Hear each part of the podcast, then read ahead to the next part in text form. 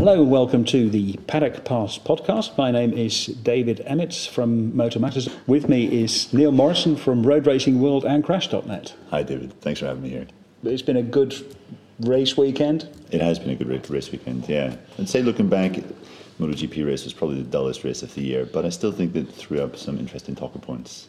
Yeah, absolutely, absolutely. That's the trouble. I mean, I, I think uh, uh, Jorge's, uh, Jorge Lorenzo's tragedy is that whenever he wins, um, it looks boring, whereas um, the actual uh, feat itself is just spectacular and fantastic. Yeah. It has to be appreciated. I mean, the, the best way to appreciate Lorenzo riding is to go down and stand trackside and watch it, but uh, otherwise it's just not that. But uh, yeah. Anyway, easy win for him. Um, I would say, yeah, I would say a pretty straightforward win. Um, Marc looked like he could put up a bit of a challenge in the opening six six laps perhaps, um, but it soon became apparent that it was just going to be a Jerez type scenario where you know, Lorenzo was able just to keep that consistency, and no one really had an answer for him. Yeah. Um, so yeah, I'd say it was it was probably his, his, most comfortable win of the year. Yeah, yeah, yeah, agreed. And uh, it was another one where um, uh, he led by getting away at the first corner and leading every uh, every single lap. Yeah, exactly. Yeah, yeah. Um, Five races, I think. Yes, exactly. Yeah, which is a, a, feat that I'm sure Dr. Martin Raines would be interested to, to look up in his database um, whether five races have been won from start to finish in, in a single year. But um, yeah, it was it was a pretty straightforward. Well, uh, probably since um, uh, I would imagine that um, uh, almost every race that uh, Giacomo Agostini won was, uh, but uh, that was quite a different era. Yeah, we're going back 30, 40 years there. Yeah, exactly. Yeah, yeah. the I mean, were you surprised to see um, Marquez hang with Lorenzo for so long because obviously this is a track a little bit like Mugello. This is the kind of track where uh, where the Honda has really struggled this year with the uh, with, with, a braking problem with the. Uh, uh, with the rear sliding, which, which he hasn't been able to control. Yeah, yeah. For in some ways, yes, there, there did look to be points in the weekend where the kind of uh, the problems that hindered Honda so badly in Le Mans. Uh, Mugello had returned. Um, I think in turn 13 in particular, there were shots of Pedrosa and Crutchlow making all kinds of shapes on corner entry, looking very, very, you know, like they're having some severe difficulties. Um, but then you know Marc is able to kind of ride around those those problems. But now that he's got the 2014 chassis no, back again, exactly. and the 2000 and, and the brand new uh, swing arm which he got, I think after Jerez, yeah. which made a difference. But yeah, uh, yeah. yeah, yeah, yeah, exactly, yeah, yeah. Um, but the thing that really surprised me was, um, I must say, like after Saturday qualifying, we were all saying, sitting around here and saying how excited we were be, we were about uh, the three front row men um, looking so good in the race. Um, I was expecting a closer fight. Um, were you surprised to see Lorenzo pull away? Uh, yes and no. I was. I went through on uh, Saturday night. I went through the uh, FP3 and FP4 analysis, and uh, I mean it was clear that Lorenzo had the best pace, but the rest of them all had, uh, you know, good pace. They they looked to be close, yeah. but then Lorenzo's qualifying lap was just stunning, stunning. To actually get around here in, in, in under 155, 1 minute 55 is yeah. just amazing. That was something to behold. I think um, at Jerez, when he said his only other pole position this year, he said it was pretty much one of the best laps of his career. He said the same on Saturday. Um, he made one tiny little mistake where he was maybe a little too over eager with, uh, with his right hand. Something we've all been guilty of, I'm sure, in the past. Um, but uh, but you know, it was it was a, a storming lap. Um, but considering what had happened the week before at Indianapolis, where you know Valentino made such giant strides from Saturday to Sunday, I was yeah. kind of expecting him to kind of build on what he had done on Saturday. Well, exactly because uh, you know Rossi uh, qualified on the front row, yeah, and yeah. qualifying has been his weakness. Yeah. Uh, the last race that he qualified on the front row was Assen, where he uh, sat on pole and won. Yeah. Um, and yet he, he he seemed to make a giant stride, but backwards because he was you know he lost three or four tenths a lap. Yeah. Uh, from from Saturday to Sunday, which is which is uncharacteristic. But I think the the track changed a lot as well. Okay, yeah, yeah. The, uh, the, the, uh, everyone was complaining that the grip was different, the, and the only person who seemed to, uh, uh, the only person who seemed to um, manage it was, was was Jorge. He had no problem, and also the, they didn't manage. Even though they, they, they smashed the, the pole record, they did they couldn't. Well, they got close to the to the lap record, but didn't break it. Yeah, yeah, exactly. Yeah, it was it was interesting. Um, I think more or less in the majority of races we've seen this year, we've seen Rossi make a giant, well, a, a significant step from Saturday to Sunday. But um, but yeah, it didn't seem to be forthcoming. No, I mean they said he, he said in the pre, uh, in the press conference that they haven't really changed very much on Sunday, and uh, Yeah, yeah. but then I suppose if you're happy, why would you why would you bother doing it? exactly. Yeah, yeah. So the uh, win certainly makes uh, well, especially the fact that uh, that Rossi was um, um, Rossi finished third.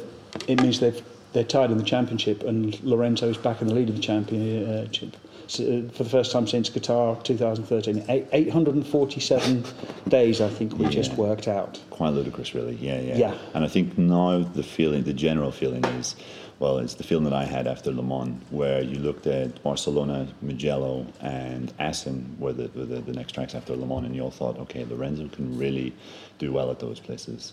And he had just come off two two races in a row at Jerez and Le Mans. And, come, and here now, you look at Silverstone next up, you look Yeah. at Misano.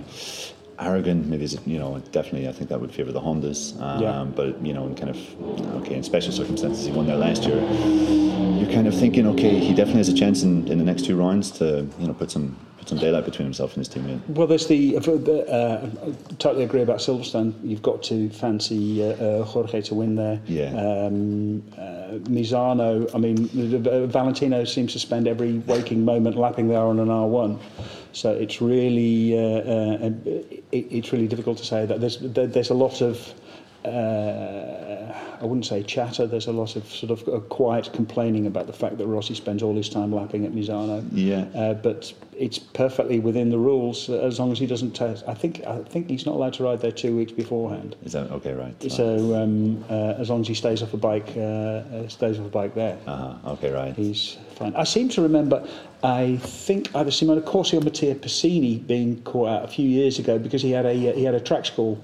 Um, he was teaching a, a, a track day um, at Misano about two weeks before uh, or a week before Misano, and it was you know it was just on a CB it was on a CBR thousand or something. But he was prevented from um, he was penalised. I can't remember the exact penalty anymore, Really? but uh, he was penalised for uh, for actually riding at Misano when he was um, uh, when he was not supposed to be. So it could potentially be an issue. Yeah. Yeah. Okay. That, that is interesting. I I don't know. I know last year he won. Um, he won there. Um, but I think you know the, the previous few years, um, 2000, and, uh, I think it was 2013 when Yeah. Lorenzo was kind of building up that head of steam. I remember looking at his lap chart that race, and every single lap was within maybe eight tenths of a second of each other. Yeah. Of, of one another, sorry. And um, you know, you definitely would have to say that that will be an interesting race to see which Yamaha can come out on top. Yeah, so I, exactly. I'm, I'm not sure. Yeah, I, yeah, I would think. Uh, I would say the next the next two races are definitely going to be uh, where Lorenzo can kind of build up a head of steam. And then it's the, the championship could have a completely different complexion within the next couple of weeks. Exactly. Exactly. Yeah. Yeah. Okay. Right. Well, the I mean, it, it it's still looks like the championship's going to be between um, uh, uh, the two Yamaha men. But what about Marc Marquez? Can we write him off for the championship? In my opinion, no. Um, just because he is Marc Marquez.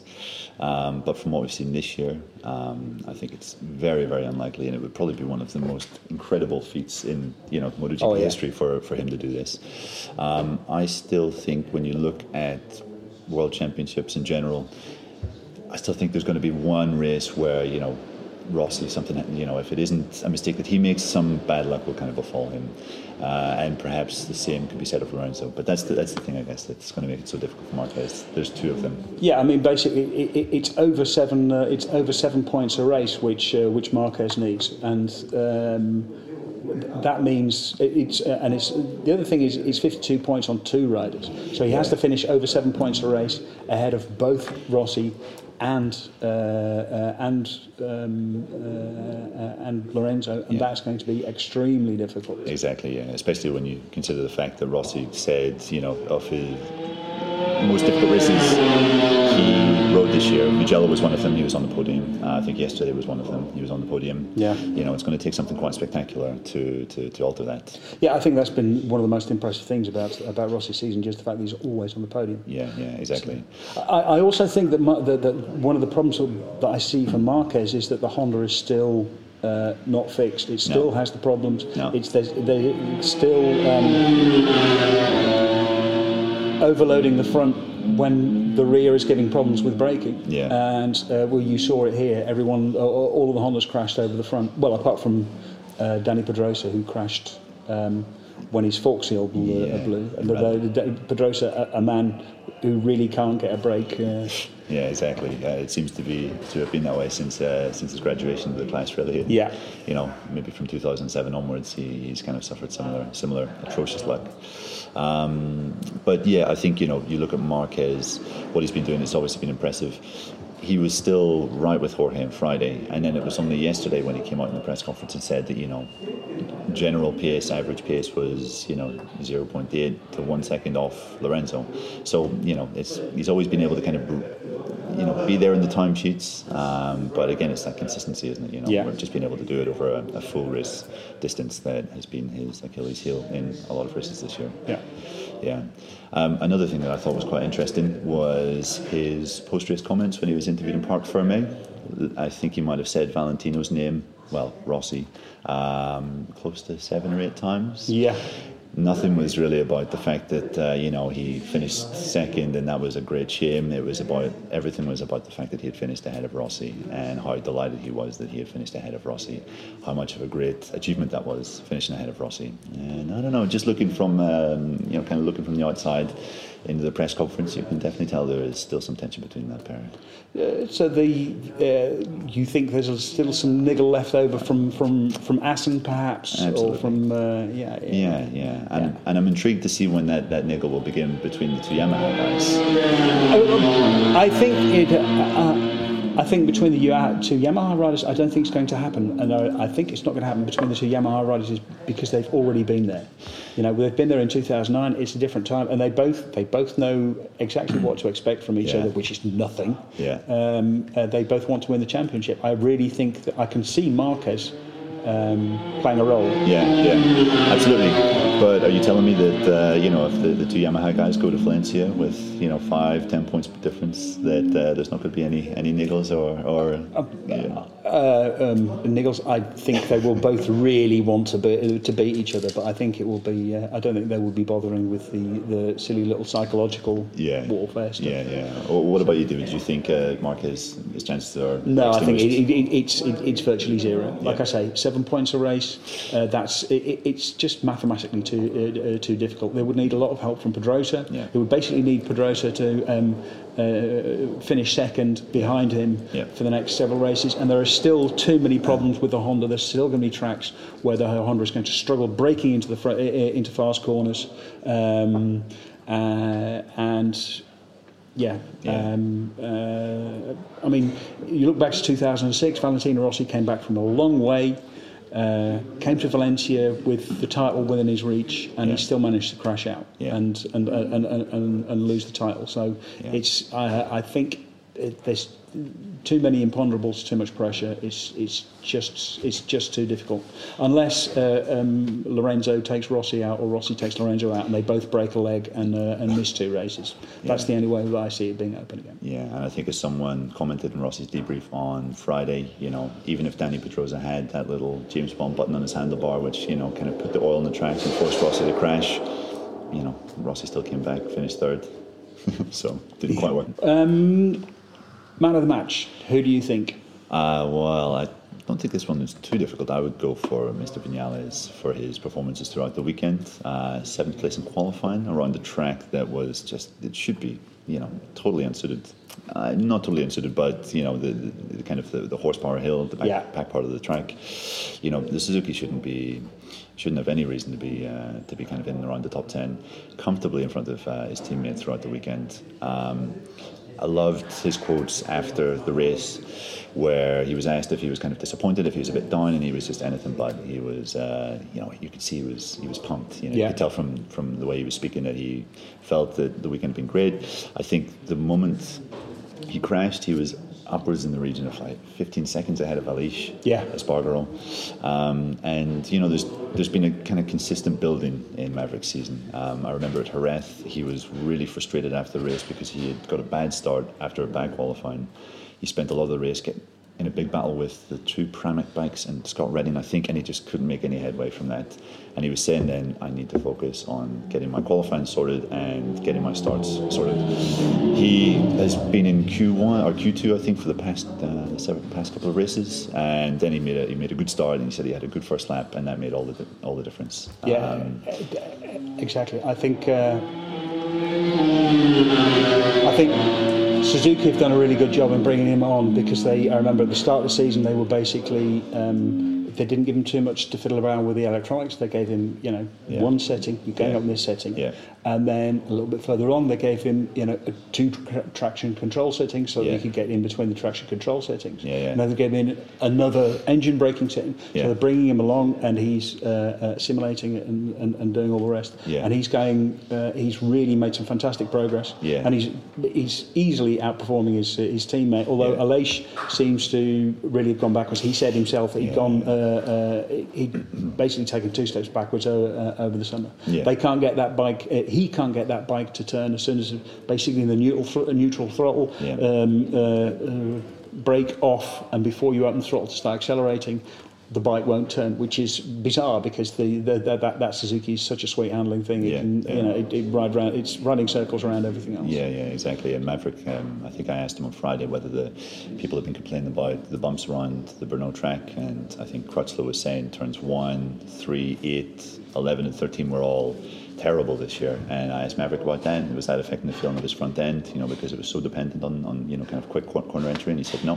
front is handling like a dream. You Yeah. know, everything's, everything's great. Yeah. Bump, bump, bumps aren't affecting me at all. Yeah, exactly. I mean, he he's, looks a lot like uh, Jorge Lorenzo. Um, same corner speed, uh, Yeah. same uh, uh, management. Yeah. Also, the, it's the Suzuki's which like the uh, tyres with the edge treatment to, Uh-huh. to, to, to make it a little bit softer. So right. it, it, you know, it, it's the it's the it's the same sort of. Exactly. I also like the fact that um, um, he. Um, he said afterwards that uh, because he crashed out of the race, Yep. but he crashed out um, trying to get another another couple of places. Yeah, exactly. Nothing to lose. Yeah, exactly. Full marks for effort. Yeah, exactly. You think like, okay, right, and, that, that wasn't like a rash decision. That was uh, okay. I've, I've finished the first ten races in the points. I think he's the only class Yeah. rookie in MotoGP to, do, to have done that. Um, and he thought, okay, you know, I've, I've put in some consistent finishes. I've proved that I can be a lower end of top ten rider. Now let's see if we can do the top six, you know, or top seven. It would have been yesterday if he had, Yeah. if he had caught and passed the two Tech Three Yamahas. Just one other thing, um, we were speaking to Cal Cressel very briefly on Friday. We were asking him about Maverick. We know he's a big fan, and yeah, he was saying that next year he expects with some improvements with this or to the Suzuki.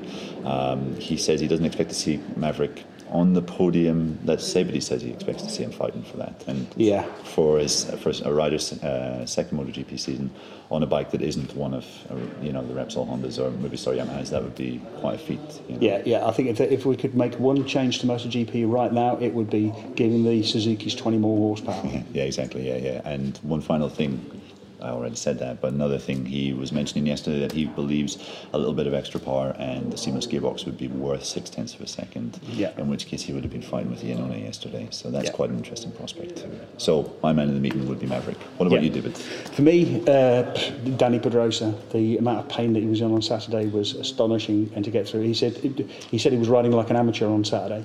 Um, And screaming in his helmet. Yeah, and, Yeah. and screaming in his helmet. Yeah. Exactly. The, the, the, the, foot he damaged is still.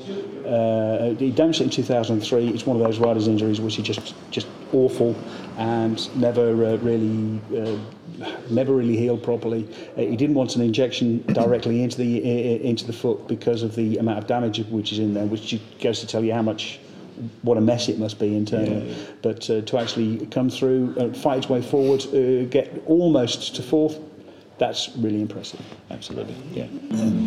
Well, turning to next year, the silly season kicked off in earnest at Brno. Yes.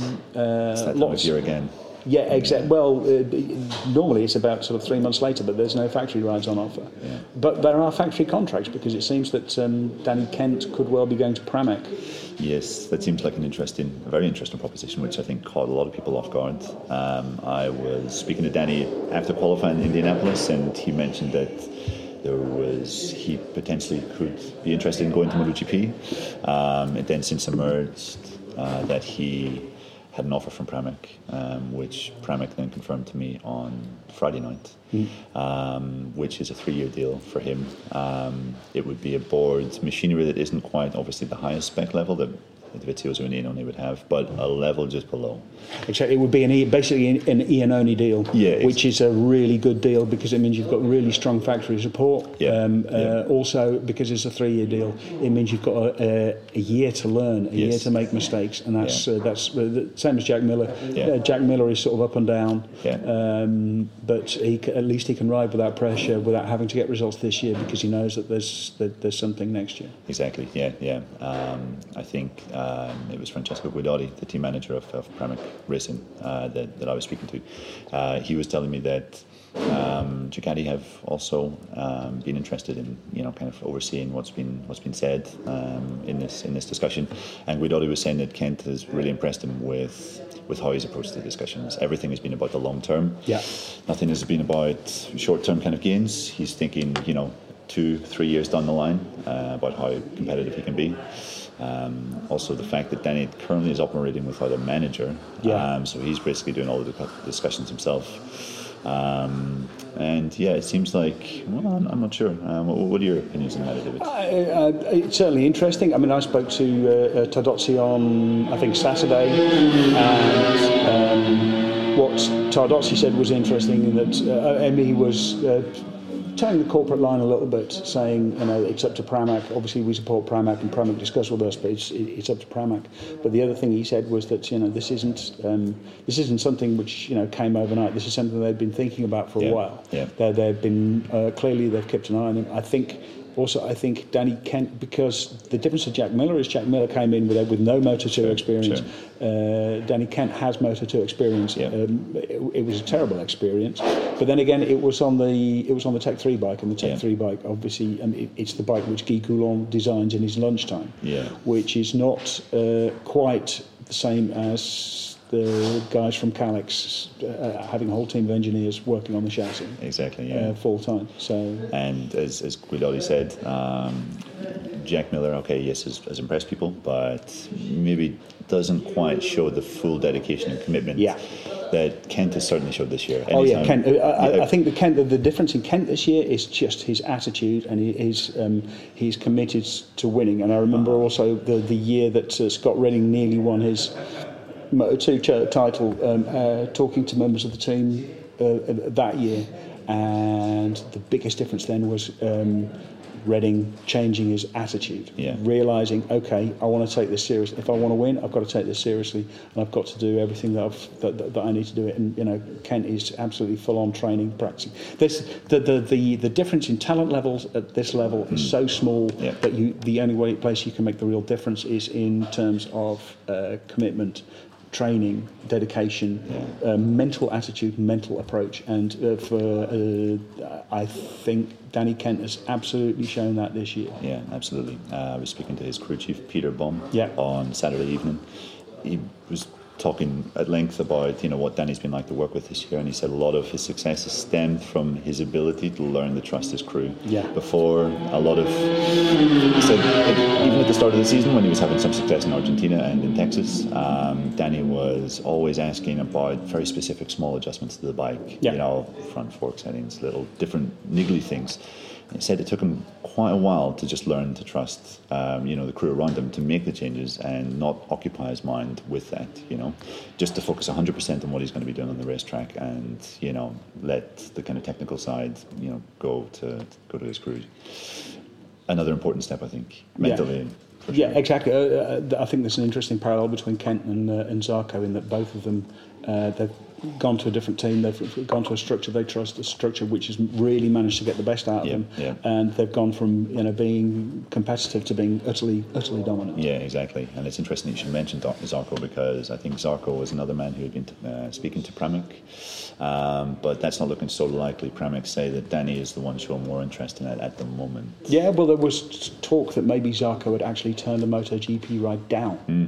which is uh, brave um, and interesting because it, he said he didn't feel ready for it. Which it, I mean, to, to, to say that it's incredibly, it's a brutally honest. I'm not sure whether it was wise. I don't know whether it's better to gamble on uh, gamble on going, but the, the other. Yeah. thing is, you, if you gamble on going, you end up in a bad situation. You can Yeah. completely destroy your career. career. Yeah, yeah. Perhaps the gamble was, was perhaps what he felt was not a perfect environment for him. Yeah. You know, if I'm sure if a Tech Three offer had been on the table for Zarco, like Yeah. a definite offer for 2016, you would have seen him on MotoGP next year. Um, but at the moment, that doesn't look like it's the case. Speaking of Tech Three, is Bradley's contract done yet? uh, I don't know. I'm not sure. Bradley doesn't give very much away, does he? Well, I think it, it, if you ask Hervé, he says the contract's there. All it needs is a signature. And if you ask Bradley, he says I haven't seen a contract. I'm waiting for to see a contract so I can sign it. So Yeah. someone isn't telling us the truth. But Yeah. um, I can't see Bradley going anywhere else, and I can't see any point. Bradley's done such a fantastic job this year. Yeah. Why would you replace him? And who would you replace him with? Yeah, exactly. Yeah. One thing, I think Zarco is older than Bradley. Um, Yes. You know, bringing Zarco in, that class. Both, both Zarco and Rabat are older than both um, Smith and Espargaro. Yeah, so yeah. you know, why would you bring someone older with no experience? In? Exactly. Yeah, yeah. Um, I think that's I think that's a good point. Um, I think whenever um, our colleague Peter McLaren was speaking to um, to Hervé at Barcelona, as soon as as early as then, he was kind of talking about um, wanting to retain Smith and Espargaro um, for his team next year. So I I, I would find it very very strange if, if that wasn't the case. Yeah, I mean, one rider who is all who um, we believe is moving up from Moto 2 is Sam Lowes. They're Yep. going to the Aprilia. Um, uh, open secret, it seems at the moment, Yeah, and though yeah. no one will confirm it. But uh, uh, uh, it's a gamble going to Aprilia because the bike that they have at the moment is absolutely not competitive, Yeah. um, and you are trusting in Romano Albesiano's ability to build a a competitive MotoGP bike. Yeah, absolutely. Yeah, yeah. And we were told, I think, on Friday that that bike will not be ready until November. Was it? Uh, the, uh, uh, was it a private test? uh, We were told a private test in December, Okay. uh, uh, which will be a shakedown. Yeah. Obviously, you want to do that privately because silly little things like coolant hoses which don't, don't fit properly and all sorts of other things. Yeah, all the things which you haven't realised. Uh, aren't going to work until you've actually been around a track a few times. Yeah. And you don't want to be uh, doing that kind of silly embarrassment in front of the press. Yeah. Um, its first public outing will be Valen- uh, not Valencia, Sepang, Yeah. Sepa- February, Sepang next year. Okay, yeah, and you know you'd have to imagine, you know, in an ideal world, you want to have the three days after the the Valencia round, the final round of the season, to you know get your impressions and give some feedback on what needs to be done ahead of the year, ahead of the, the following year.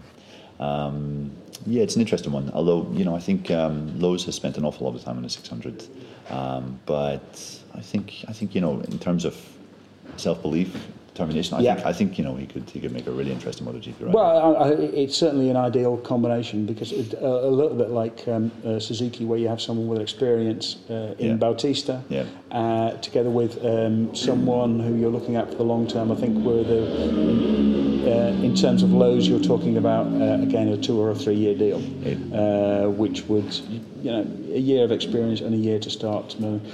Also, same with Danny Kent. If there's a year that you want uh, uh, that you're going to change the switch to MotoGP, Yep. it's 2016. New electronics, new tyres. Um, every you start on a much from a, a- a much lower base, a much closer base. Exactly. Uh, you, you're not riding against guys who've been on the Bridgestones for the part, you know, since 2008, 2009. Yeah, so, yeah, and you have to say like uh, you know the, the factory MotoGP guys next year they won't be starting from zero, but you'll definitely be starting a lot, just as you said, uh, at a closer level than than, than, than normal normal years. Yeah, Yeah, the, the, uh, as for the rest of the field, that seems a lot more complicated. I asked Jarvis and uh, Suppo about the bikes on the grid next year. Lin Jarvis confirmed there'll be four bikes. The uh, four Yamahas on the grid. The forward bikes are going away because um, they just don't have the uh, ability to prepare the bikes. Uh, they don't have the um, uh, the manpower. Honda will be uh, supplying seven bikes. Uh, again, should be a much closer spec than the Open Hondas this year, which, which will make be difficult. Let's face it. yeah, yeah, yeah, exactly. So it, it should certainly be a much more attractive option. But where all of those various bikes are, especially the Hondas, Yeah, where the Hondas yeah. end up, it could be a real. It's, it's guesswork. Yeah, yeah. And Bradley Smith was saying that yesterday, wasn't he? He was saying that uh, the fact that no one really knows which Honda's going to be in which team at the moment is Yeah. kind of. I don't know whether he was insinuating that um, that maybe someone in Tech Three was still hopeful of maybe picking someone from uh, from one of those Honda teams. I'm not sure, but he, he believes that that was another reason that his contract was being held up. Yeah, just in case someone tasty came up. Yeah, exactly. Yes, yes. Well, it Uh, wouldn't be Jack Miller because Jack Miller's on a three-year HRC contract, and he'll be um, uh, uh, he will go wherever HRC put him. Uh, He'll either stay at LCR or go to Aspar. Sure. Um, I have to imagine it wouldn't be Crutchlow because, by all intents and purposes, he's going to be staying. yeah, yeah. I mean, it seems there was lots and lots of talk about Crutchlow maybe also going to uh, uh, being asked by Ducati to um, go to uh, Pramac. Uh, Though it seems more that it was Cal talking to Ducati than itself. Ducati talking to um, uh, talking to uh, to Cal. Yes. Um, it seems almost certain that Cal's going to be on a Honda, and you know he's Yeah. done uh, he's done a decent job on what is uh, on what is a, a very difficult bike to ride. Yeah, exactly. I think um, I think it was maybe Paolo Giovanni said on Friday to a, a journalist that um, Crutchlow had missed his deadline to, to give Ducati an answer, Yeah. and therefore was out of the running. But Cal was quite insistent on putting that right, and said that uh, he actually had informed Ducati and just told them that he didn't want to, to, to move across. Right. So yeah. So I think he's going to be staying with Honda for sure, um, and I imagine it will be with with, um, with Lucio's team. Yeah, yeah. I mean, obviously they're going to lose their title sponsor next year. The uh, the the owner of, of, of the company is just too tainted, um, uh, and it's not even sure whether he will have any money, where, where, whether he would be allowed to put any money into a team. Yeah, yeah. Um, um, um, I'm not entirely sure that Honda would be all that keen on being associated with uh, uh, a gentleman currently under investigation. Yeah, you can imagine so. No.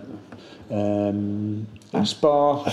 Yeah, it's a bit of an open market at the moment. We- it seems it's it's yeah. Yeah, we sp- we spoke to Gino Borsoi, and all he confirmed was that, um, they'd agreed with um, uh, they'd agreed with Honda that they could have the bikes. Yes. There's just a small matter of actually finding the money to pay for it. Yes, yes, absolutely. Um, Spanish uh, Spanish journalist told me yesterday that Tito, ba- Tito Rabat was one of the, the riders in the running for that. I think you guys have maybe heard that also from somewhere. Yeah, uh, Tito, it's clear that Tito really wants to come to MotoGP. Yeah, he's yeah he's not going to be staying in MotoGP, uh, Moto two next year by the sound of things. No.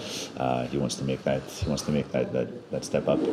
Um, and then there were some reports today linking him to Marc VDS. Yeah. Yeah. Well, the, uh, we spoke to MotoGP, of course. Yeah, ex- exactly. We spoke to we spoke to Michael Bartholemy uh, several races ago, uh, and he said, you know, if I can get a second bike, if I can get uh, a second bike with the uh, fully funded, with, which means uh, free tyres and the transport costs uh, uh, paid, which is worth one point something million, Yeah. uh, then he would happily put uh, Tito on a second bike. Okay. Um, but it, it, it, it depends on getting the um, putting the whole package together. That's going to be that's going to be difficult.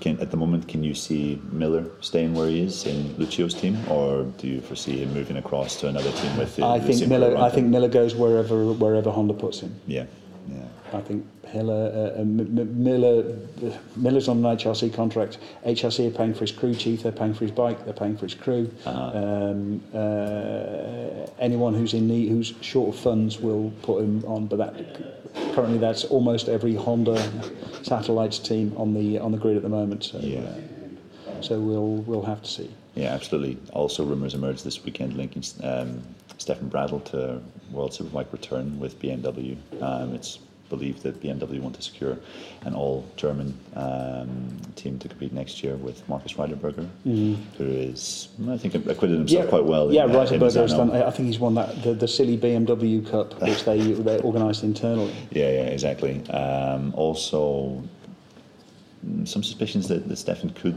go back to Moto 2. Yeah, I think if he doesn't go to World Superbikes, I can definitely see him going back to Moto Two. And in, uh, you know, if he goes in, if he goes back to Moto Two in a good uh, in a good structure, there is no reason why he can't win the championship again. Yeah, absolutely. Yeah. So, I mean, you feel sorry for Bradl because basically, if Forward had stayed on the grid, he would have been, uh, the, you know, no doubt, he would have stayed where he where he was on the same bike and would have had a much better season uh, in 2016 than he Yeah. had this year. Yeah. He just ran into um, an unfortunate string of career coincidences. Yeah, yeah, and you can see, you know, it's only taken him, um, even in, in certain free practice sessions in Indianapolis, he had barely been on the bike more than an hour, two hours, and he was already right lapping around back to Bautista's times. Yeah, absolutely. Yeah, I mean, you know, he got up to speed really, really quickly. Uh, it, what it shows mostly is the limit of the bike.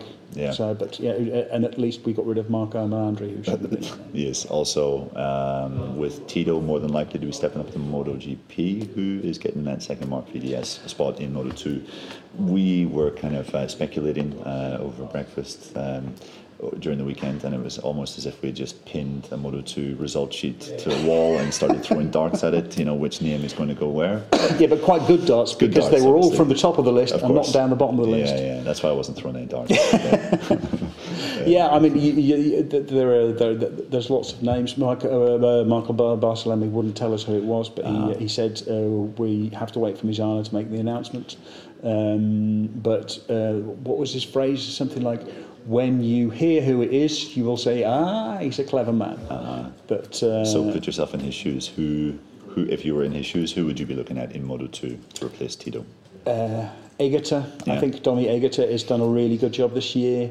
Franco Morbidelli has done a fantastic job. Yeah. Uh, I mean, yeah, so is Alex Rins, but Alex Rins is, is, is tied up. Um, Yeah. With Lowes not being there, you know, I, he would be a contender, but he, you know, obviously that's not really. gonna Yeah, happen. exactly. I mean, the people, the, the people you put on that bike, uh, there's only really sort of three, maybe four names that uh, that are Yeah. actually uh, available. So. Yeah, Morbidelli would definitely get my vote. Yeah, yeah, I'm yes, yes, yeah. Yeah. I, I'm hoping that it's. Um, I was, I was, I'm really hoping that it is Morbidelli because I think he really deserves a, a top bike, good team.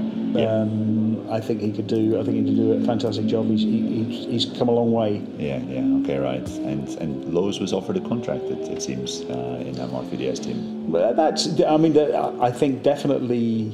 Um, Lowes has proven certainly this year that, uh, that he's more than capable. If you look at what he's doing compared to anyone else on the speed up, he's Yeah. you know 10, 15 places further forward and, Yeah. and, and a second the the better part of a second lap faster. So Yeah. there's there's no doubt that Lowes is an absolute quality rider. And if he didn't go to MotoGP, if he wasn't going to MotoGP, no question that you put Sam Lowes on that bike. Mm, absolutely, yeah. And speaking of speed up, uh, rumoured this weekend that Romano Fenati is one of the riders that is going to climb up from Moto 3 to that speed up uh, chassis next year. Yeah, well, that's going to be interesting, but Fenati desperately has to has to improve his qualifying because he can get away with it in Moto three. Yeah. But uh, I remember speaking to uh, uh, Kenny Noyes um, when he had a couple of difficult years in Moto two, and Kenny was always saying, um, if you think it's bad at the front, uh, it's rough at the front, you should see the battle for twenty third.